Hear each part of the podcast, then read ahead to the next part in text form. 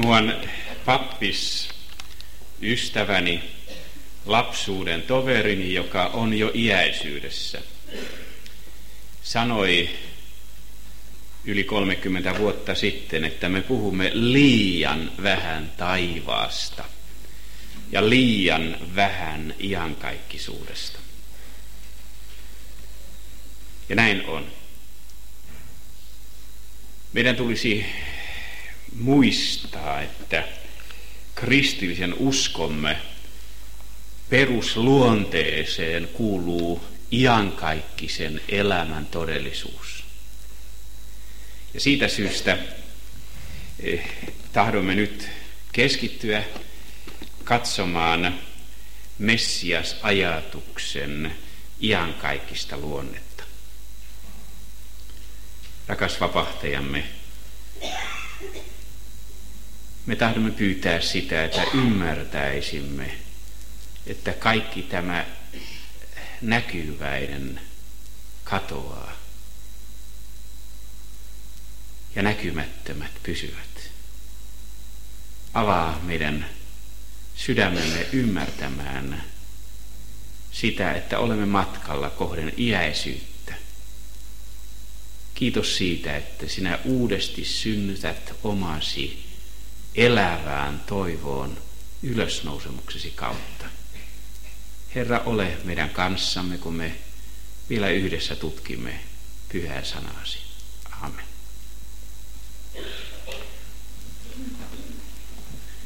Muuan eh, ranskalainen tutkija on eh, sanonut, että juutalaiseen Messiaan odotukseen ei sovi mitenkään Johanneksen evankelmin 18. luvun jakeen 36 ajatus minun kuninkuuteni ei ole tästä maailmasta.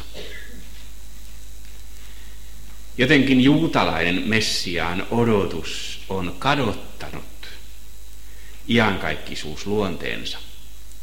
Vanhempi Messian odotus kyllä sitä puhuu, mutta myöhäisempi ei. Jotenkin maalliset näköalat olivat jo Jeesuksen aikana syrjäyttäneet iankaikkisuus näköalan. Ja niinpä pian Jeesuksen ajan jälkeen perimätiedossa, joka tahtoi työntää luotaan kristillisen julistuksen, perimätiedossa eh, puhuttaessa Messiasta sanottiin näin, jos sinä kuulet, että voisit ostaa tuhannen denarin maapalstan yhdellä denarilla – ja saat kuulla, että Messias saapuu, älä osta.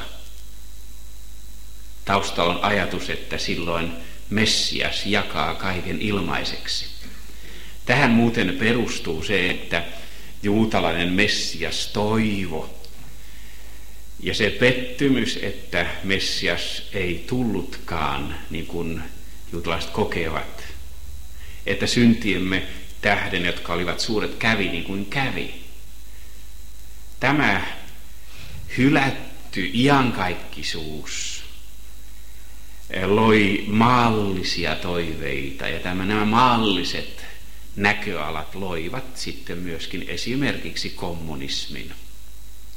Hän jakaa ilmaiseksi kaiken. Messiaan valtakunta on enemmän maallinen. Niinpä, niinpä tämä ranskalainen tutkija sanookin, että juutalainen Messias odotus on luonteeltaan maallista, kansallista ja poliittista. Ja näin se todella on.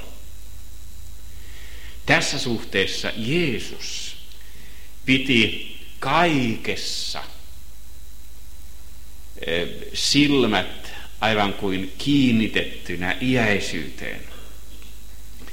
Ja hänen valtakuntansa ei ollut hänen kuninkuuteensa tästä maailmasta, vaikka hän on kuningas myöskin täällä ajassa. Minulla on annettu kaikki valta taivaassa jamaan päällä.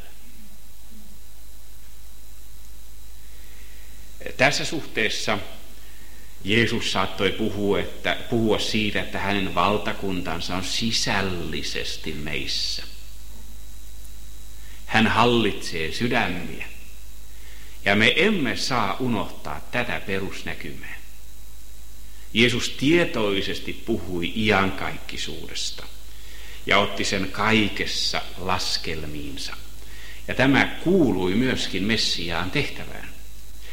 Niinpä vanhemmassa saarnakirjallisuudessa, midraskirjallisuudessa, joka oli voimakkaimmillaan ennen Talmudia, juutalaista perimätietoa, ehkä 200-300-luvulla lähinnä.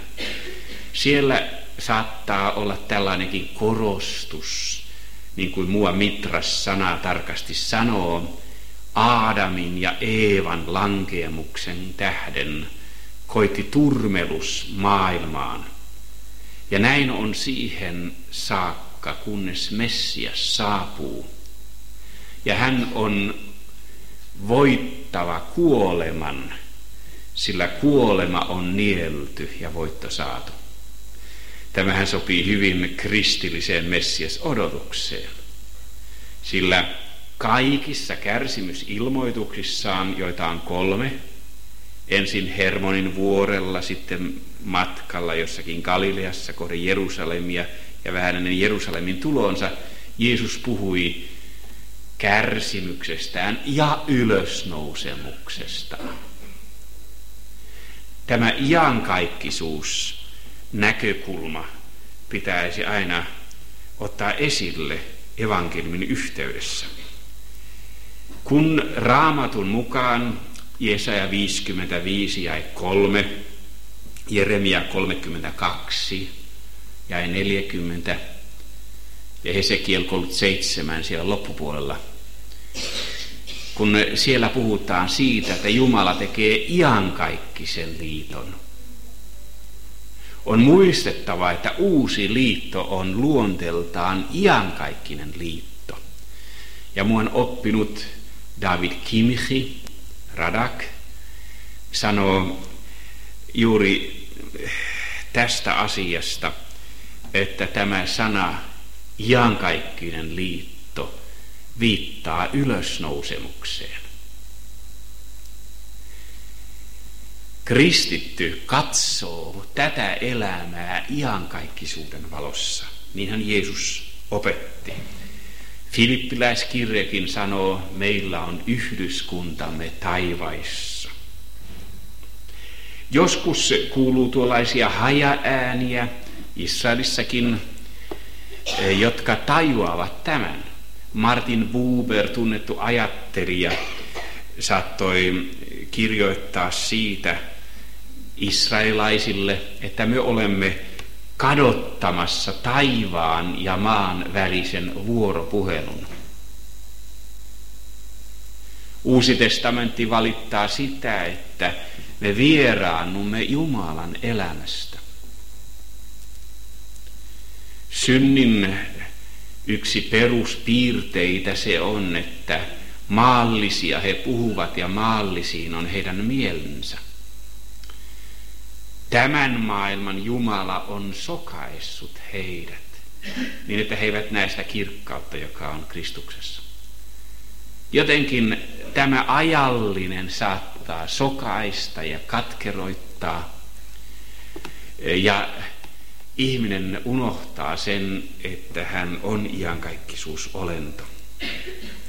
Joskus eh, näytelmäkirjailijatkin luovat tunnuslauseita, jotka sitten etsiytyvät sen paremmin niitä tarkistamatta myöskin kristittyjen kielen käyttöön. Kun hohut joskus parikymmentä vuotta sitten sitä sijaisnäytelmäänsä ähm, sai tuoduksi Suomeen, niin tuossa sijainen nimissä näytelmässä oli perusajatuksena tämä äh, varokaa ihmisiä joiden Jumala on taivaassa.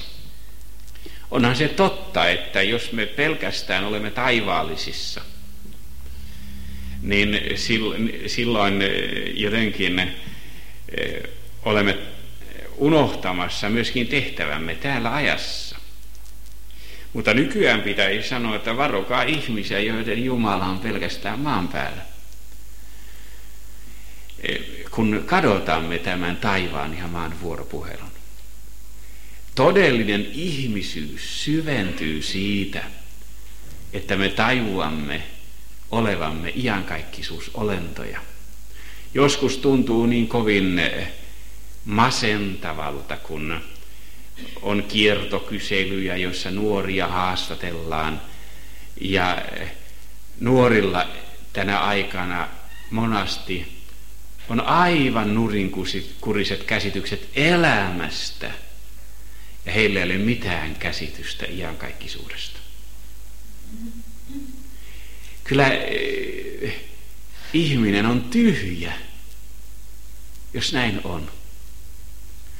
Kun Lahdessa oli eh, Eija Merilän sellaisen pop-laulajattaren eh, konsertti, niin eh, kun siellä lähellä Lahtea asun, niin sain erikseen kutsun tulla sinne pitämään sinne puhetta.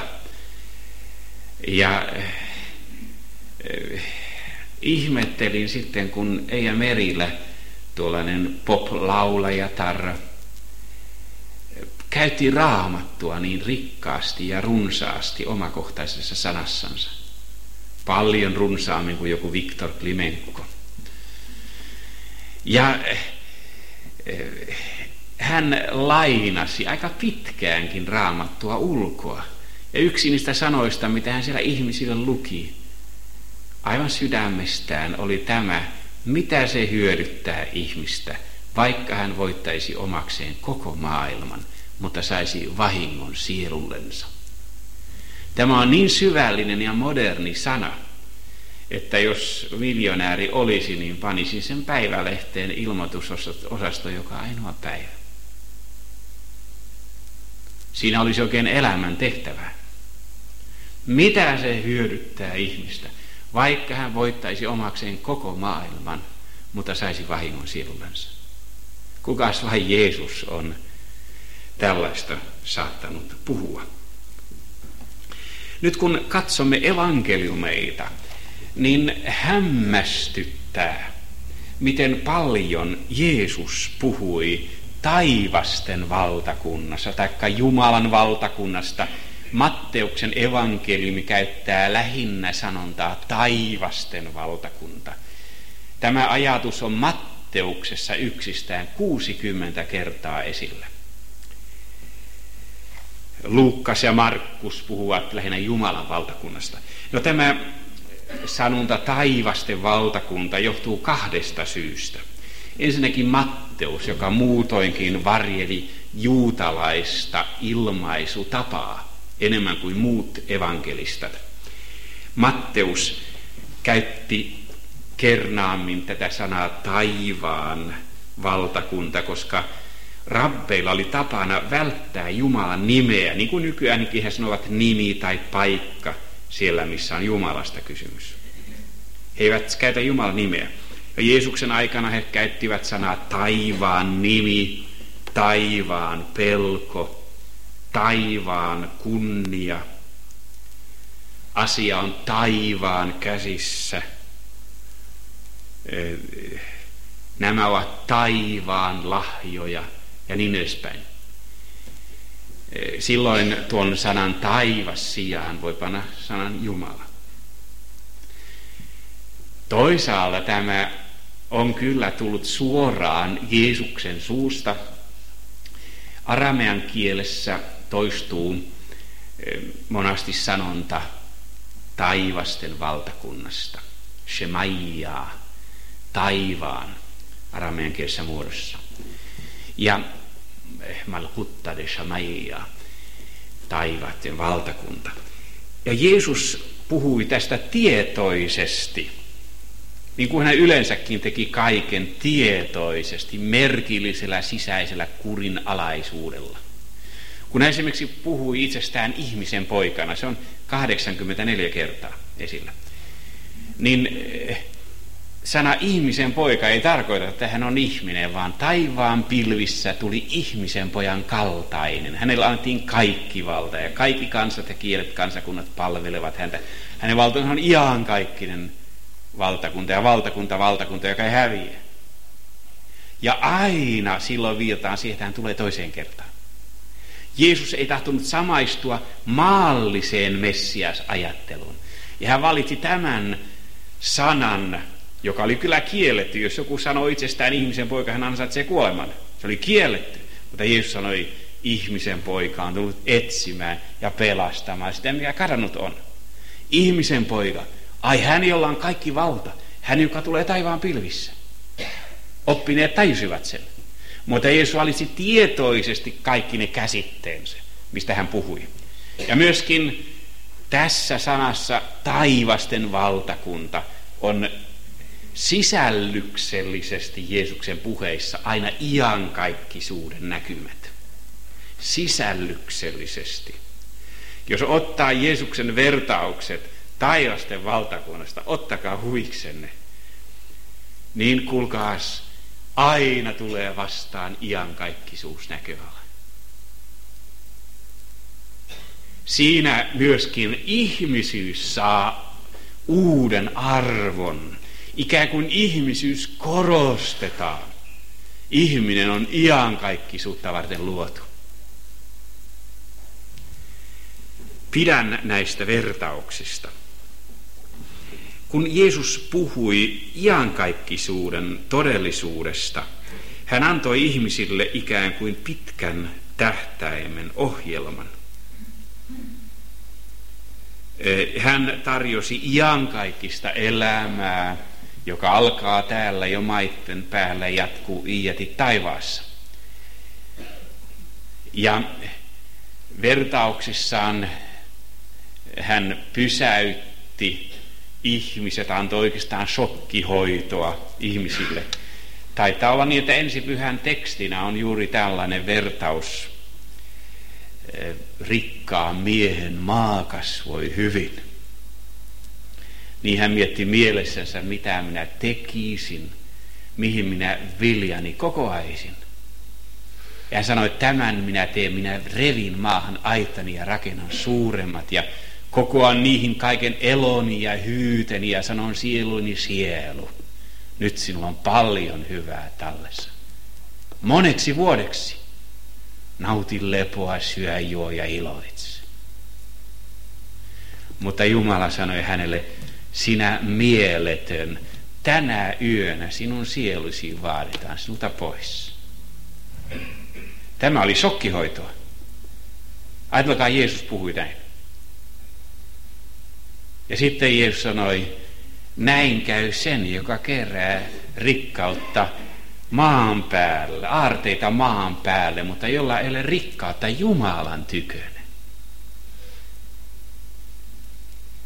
Ja hän puhui siitä, että pitäisi kulumattomat kukkarot hankkia itselleen. Minulla menee aina kukkaron rikki, kun siellä on avaimet ja siellä on kaikkea muuta pikkurahaa olisi enemmän isoa rahaa, niin ei kuluisi niin paljon. ja sitä joutuu vaihtamaan. Mutta kerätkää itsellenne kulumattomat kukkarot. Aarteita taivaisiin. Kuulkaas, ei kukaan rappi tällä tavalla iankaikkisuus näköalaa väläytele, niin kuin Jeesus, kun hänen kuninkuutensakin on luonteeltaan sellaista.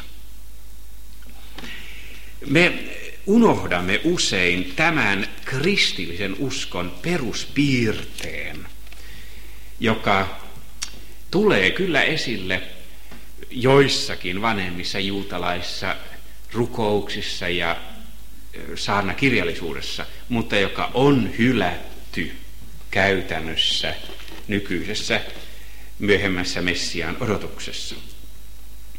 Joskus tämä iankaikkisuus näköala tulee esille yllättävästi. Jos Jeesuksen puheita peilaa hänen aikansa oppineiden opetusten valossa. Tällainen esimerkki voitaisiin tuoda esimerkiksi isä meidän rukouksesta. Kun rukoilemme siinä tulkoon sinun valtakuntasi ja tapahtukoon sinun tahtosi niin maan päällä niin kuin taivaassa. Tämä rukous pysäytti esimerkiksi Ruotsin päärabbin Gottlieb Kleinin vuosisadan alussa. Hän kirjoitti sitä oikein kirjasen, Isä meidän rukous nimellä, jota ei mistään tahdo saada. Ja toisessa kirjassaan hän puhuu samoja asioita. Ja siinä hän sanoo, että Jeesus lainasi juutalaista rukousta siinä. Me näemme sen kyllä rukouskirjastakin. Ja eräässä Mitrasissa saarna esimerkissä sanotaan näin, hän kertoo, pyhä, ylistetty olkoon hänen nimensä, antaa kuolleitten nousta tässä maailmassa, että hänen nimensä pyhitettäisiin. Siksi rukoilkoon jokainen, pyhitetty olkoon sinun nimesi, tulkoon sinun valtakuntasi. Sillä näiden rukousten täyttymyksenä seuraa ylösnousemus. Ajatelkaa, että siis isä meidän rukouksenkin takana on iankaikkisuuden todellisuus. Tuon puoleisuuden todellisuus. Juutalainen rukouskirja, joka on semmoinen paksu kirja, sitten vielä apukirja lisäksi, se säilyttää aamurukouksessa aineksia, jotka ovat varmasti ajalta 400 vuotta ennen Kristuksen syntymää, jotka sitten on koottu osittain Jeesuksen ajan jälkeen.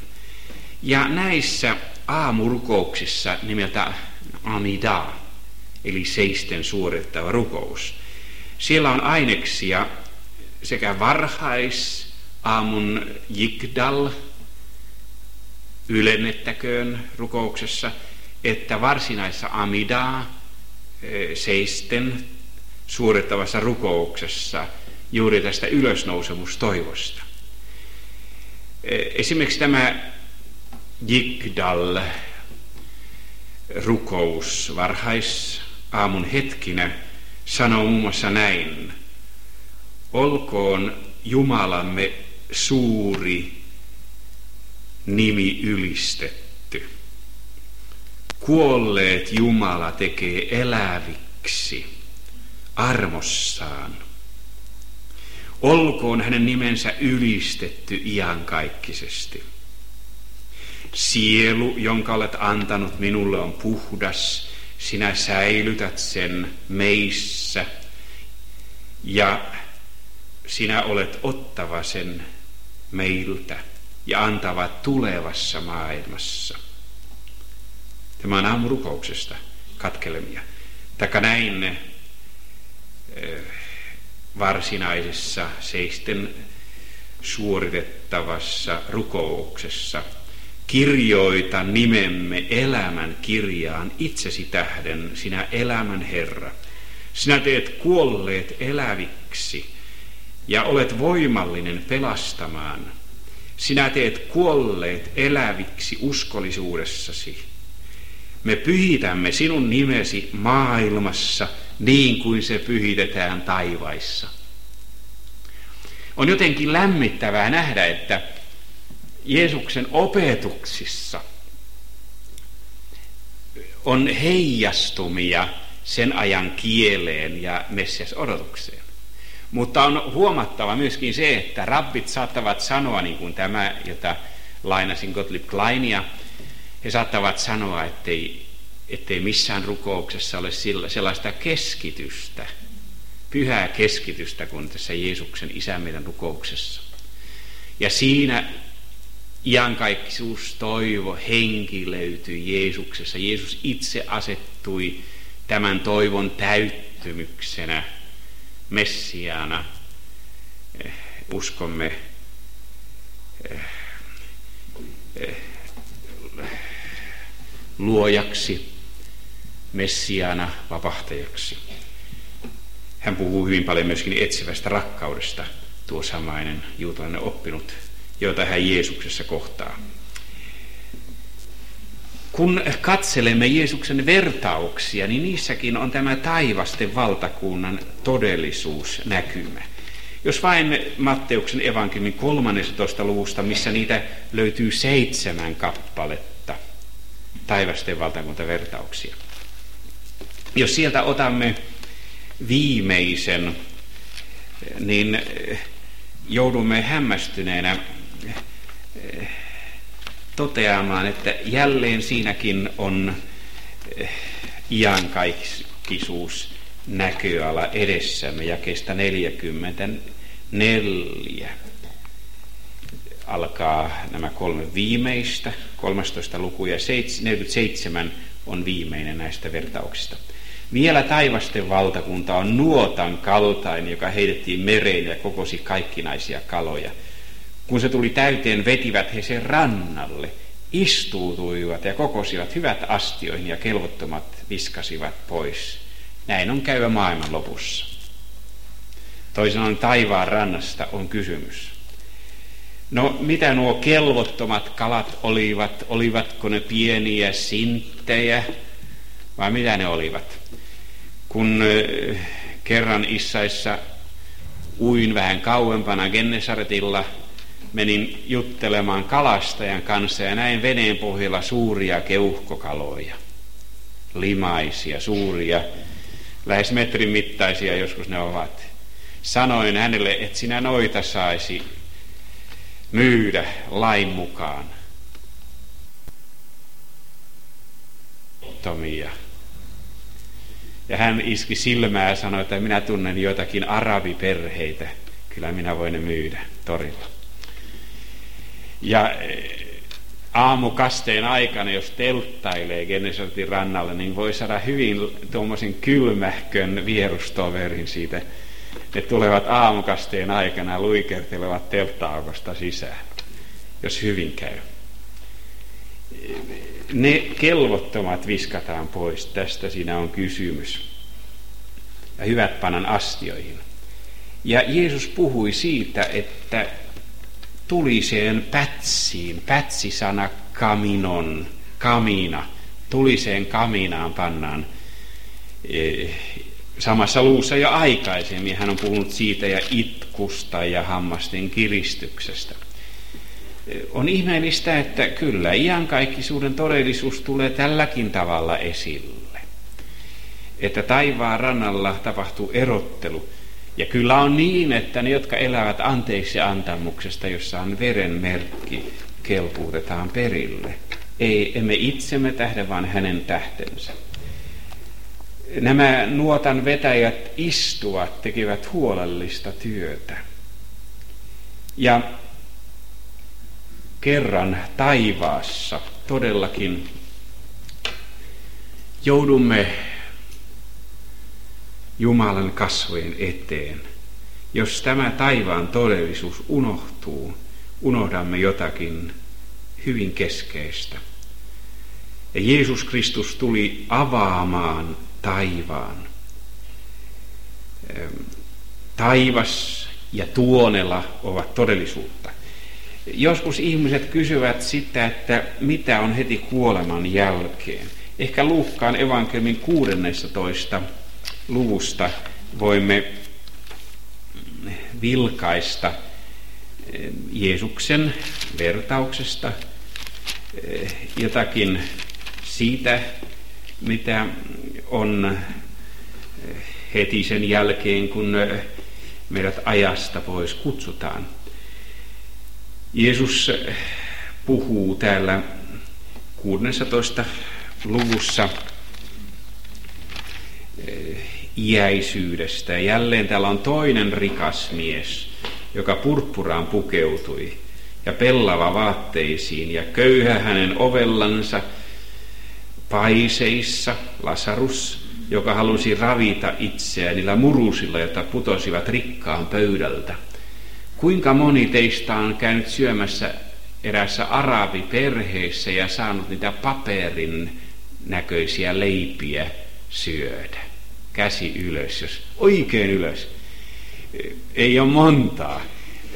siellä lähellä Jerusalemia Pertti Huttunen usein vie ryhmiä sinne. Arabit tekevät semmoista leipää, joka on läpimitaltaan ehkä 60 senttiä pyöreätä, joka on aivan paperin ohutta.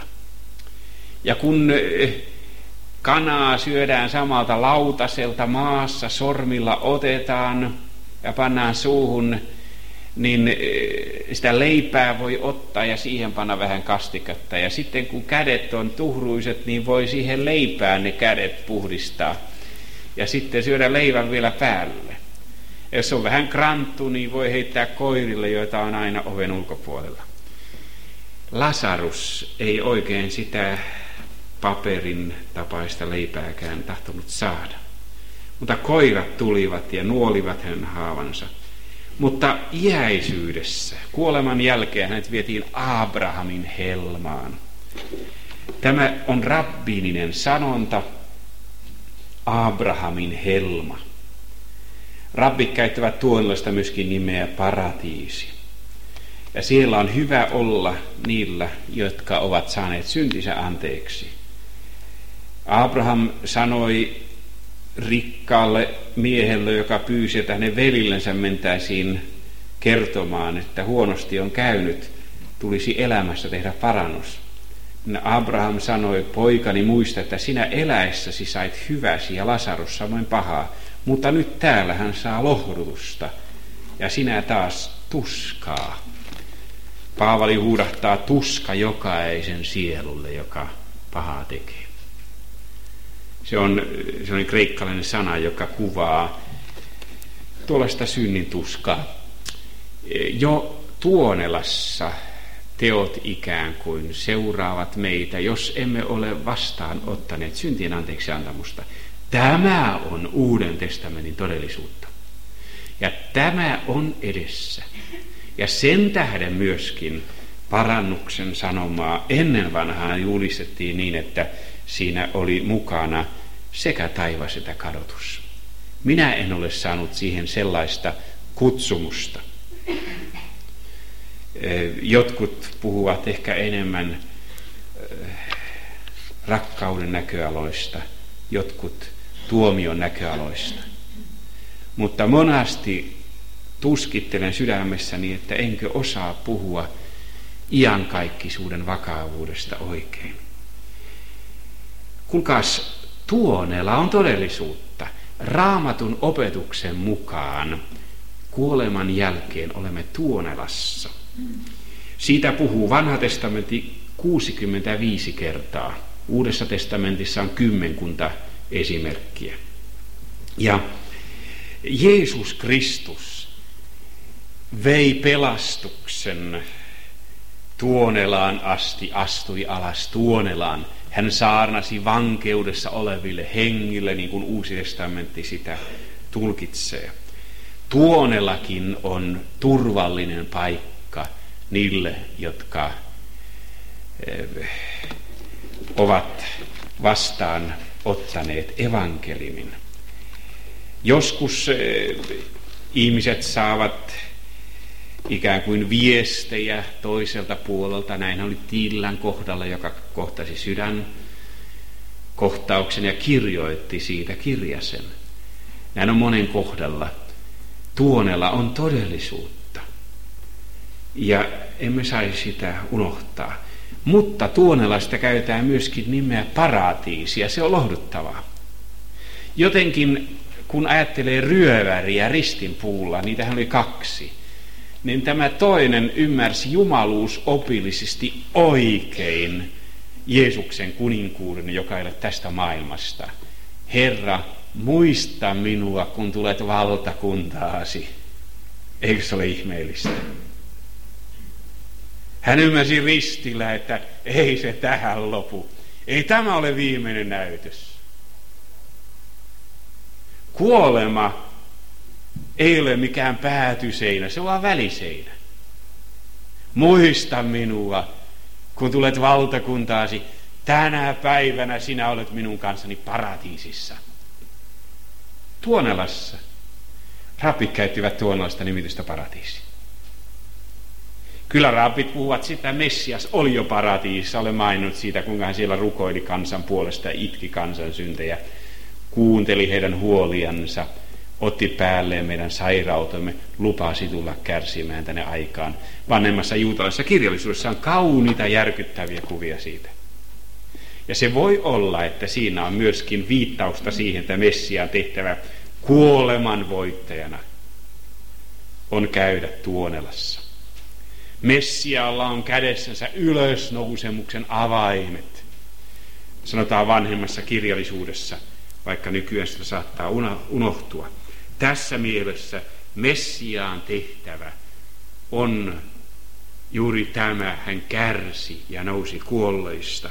Ja hän uudesti synnyttää meidät elävään toivoon ylösnousemuksensa kautta.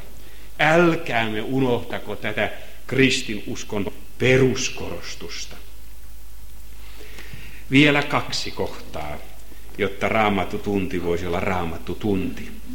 Psalmissa 103 on Messiaan kolmiosainen tehtävä esille. Tutussa psalmissa, jossa pitäisi kiittää Herraa eikä saisi unohtaa, mitä hyvää hän on tehnyt. Hän, joka antaa kaikki sinun syntisi anteeksi, parantaa kaikki sinun sairautesi. Syntilankemuksen kautta tuli synnin todellisuus maailmaan. Sairaus, hän kantoi meidän sairautemme, joka lunastaa henkesi tuonelasta. Huomatkaa, siinä tämä kolmas tehtävä, Messias ylösnousemuksen ähm, tuoja, voittaja ja kruunaa sinut armolla ja laupeudella. Me olemme kruunattuja kristittyjä, kun saamme Jumalan armon otsiimme. Joka sinua halajaamisesi tyydyttää hyvyydellään. Joskus en oikein ymmärtänyt, olen sentään niin nuori vielä, tuota sanaa halajaaminen. Ajattelin, että onko se halaamista. Halajaaminen tarkoittaa toivomista, joka sinun toiveesi tyydyttää hyvyydellään. Hän antaa hyvyyden ja tyydytyksen. Kun Messiasta sanotaan 1 3.15, että ähm, hän äh, polkee rikki käärmeen pään, niin sitä tulkitaan, äh, kun käärme pistää kantapäähän vaimon siementä Messiasta. Se tulkitaan aramean kielissä lähteissä targumeissa, että hän tekee rauhan, shefi jutta, tekee rauhan ja antaa tyydytyksen, Messias, vaimon siemen, Messias kuningas. Tämä vaimon siemen on Messias kuningas, joka tekee rauhan ja antaa tyydytyksen. Me tyytymättömät ihmiset saamme tyydytyksen – hän tyydyttää meidät hyvyydellään. Eikö ole ihmeellinen ää, ajatus? Tyytymätön ihminen saa tyytyväisen mielen. Suuri voitto on, onkin jumalisuus yhdessä tyytyväisyyden kanssa. 1 Tim 66. Ja hän halajaamisemme kaivumme tyydyttää hyvyydellään. Ajatelkaa, tässäkin on tuonelan todellisuus. Tai ottaa vielä psalmi 139, eh, josta on virsikin kirjoitettu siitä, että minne menisin, missä sinä olisi. Siinä puhutaan, jos minä taivaaseen nousisi, niin sinä olet siellä. Jos tuonelaan vuoteeni tekisin, niin katso, sinä olet siellä. Jeesus Kristus on kulkenut kaiken inhimillisen kärsimyksen lävitse. Ja myöskin hän on koko iäisyyden pyhittänyt sovitustyöllään. Tässä sanotaan samassa psalmissa 139 jakeessa 14 nuorille kristityille – minä kiitän sinua siitä, että olen tehty ylen ihmeellisesti. Kuulkaas, kun lasta katselee, niin kyllä on ihmeellisiä pakkauksia. Aivan ihmeellisiä. Olen tehty ylen ihmeellisesti. Jokainen ihminen voi todeta sen, Kaikki ne puutteineen ihminen on taideteossa. Sitten jakessa 16, sinun silmäsi näkivät minut jo idussani. Oletteko kokeneet Jumalan johtoa ihan pienestä pitäen? Sellaista salattua puhetta. Minun päiväni olivat määrätyt ja kirjoitetut kaikki sinun kirjaasi, ennen kuin ainoakaan niistä oli tullut. Mikä turvallisuus.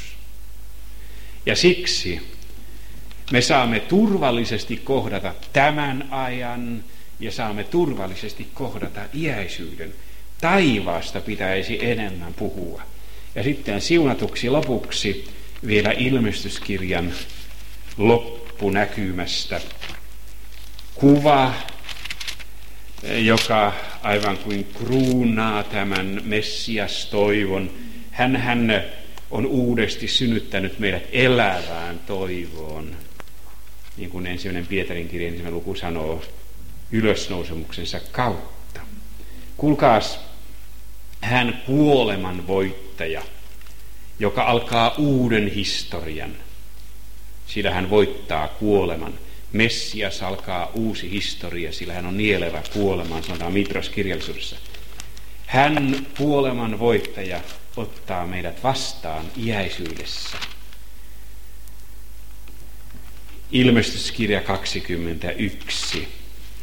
Hän on, jake jäi neljä, hän on pyyhkiä pois kaikki kyyneleet heidän silmistänsä, eikä kuolemaa ole enää oleva, eikä murhetta, eikä parkua, eikä kipua ole enää oleva, sillä kaikki entinen on mennyt. Ja katso valtaistuimella istuva sanoi, katso uudeksi minä teen kaikki. Tästä on kysymys. Autuat ne, jotka pesevät vaatteensa karitsan veressä. Ei mitään kirousta ole enää oleva 22.3. Ja Jumalan ja Karitsan valtaistunnon siellä oleva. Hänen palvelijansa palvelevat häntä ja näkevät hänen kasvonsa. Ja hänen nimensä on heidän otsissansa. Tästä on kysymys. Kristillinen usko ankkuroi koko meidän elämämme pysyvästi ja kestävästi iankaikkisen elämän toivoon niin, että ajan myrskyt eivät ihmistä voi viedä mukanansa. Aivan niin kuin muinaisina aikoina myrskyllä heitettiin ankkurit mereen. Ne toimivat ensin laahurina, hidastivat laivan kulkua, rauhoittivat sen kulkua, ettei se heittelehtinyt tai sitten, kun tultiin lähemmäs rantaa, ne pysäyttivät, ettei ajautunut tyrskyihin rantakiviin. Ja sitten ankkuria käyttiin niinkin, että heitettiin sinne rannalle. Ja rannalta käsin sitten vedettiin luotojen välitse, niin että saatettiin rantautua turvallisesti. Ankkuri on tärkeä.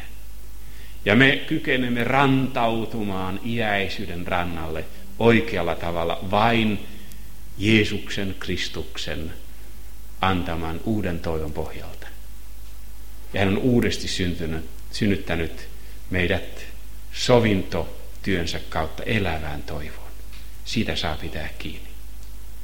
Rakas vapahtajamme, kun kerran joudumme rantautumaan iäisyyden rannalle. Auta, että olisimme voineet uskon säilyttää. Auta, että olisimme niiden joukossa, jotka olet merkinyt veren merkillä, joiden elämän ainoa toivo on syntien anteeksi antamuksessa. Kiitos siitä, että kun sinä meidät peset, meillä on osuus sinun kanssasi. Ja sen tahdot päivä päivältä tehdä. Auta, jos täällä on jokin onneton ja epävarma, joka ajautuu huoltensa mukana, että hän voisi ankkuroitua iankaikkisen elämän toivon kautta sinuun. Niin siunaa meitä tällä toivolla. Aamen.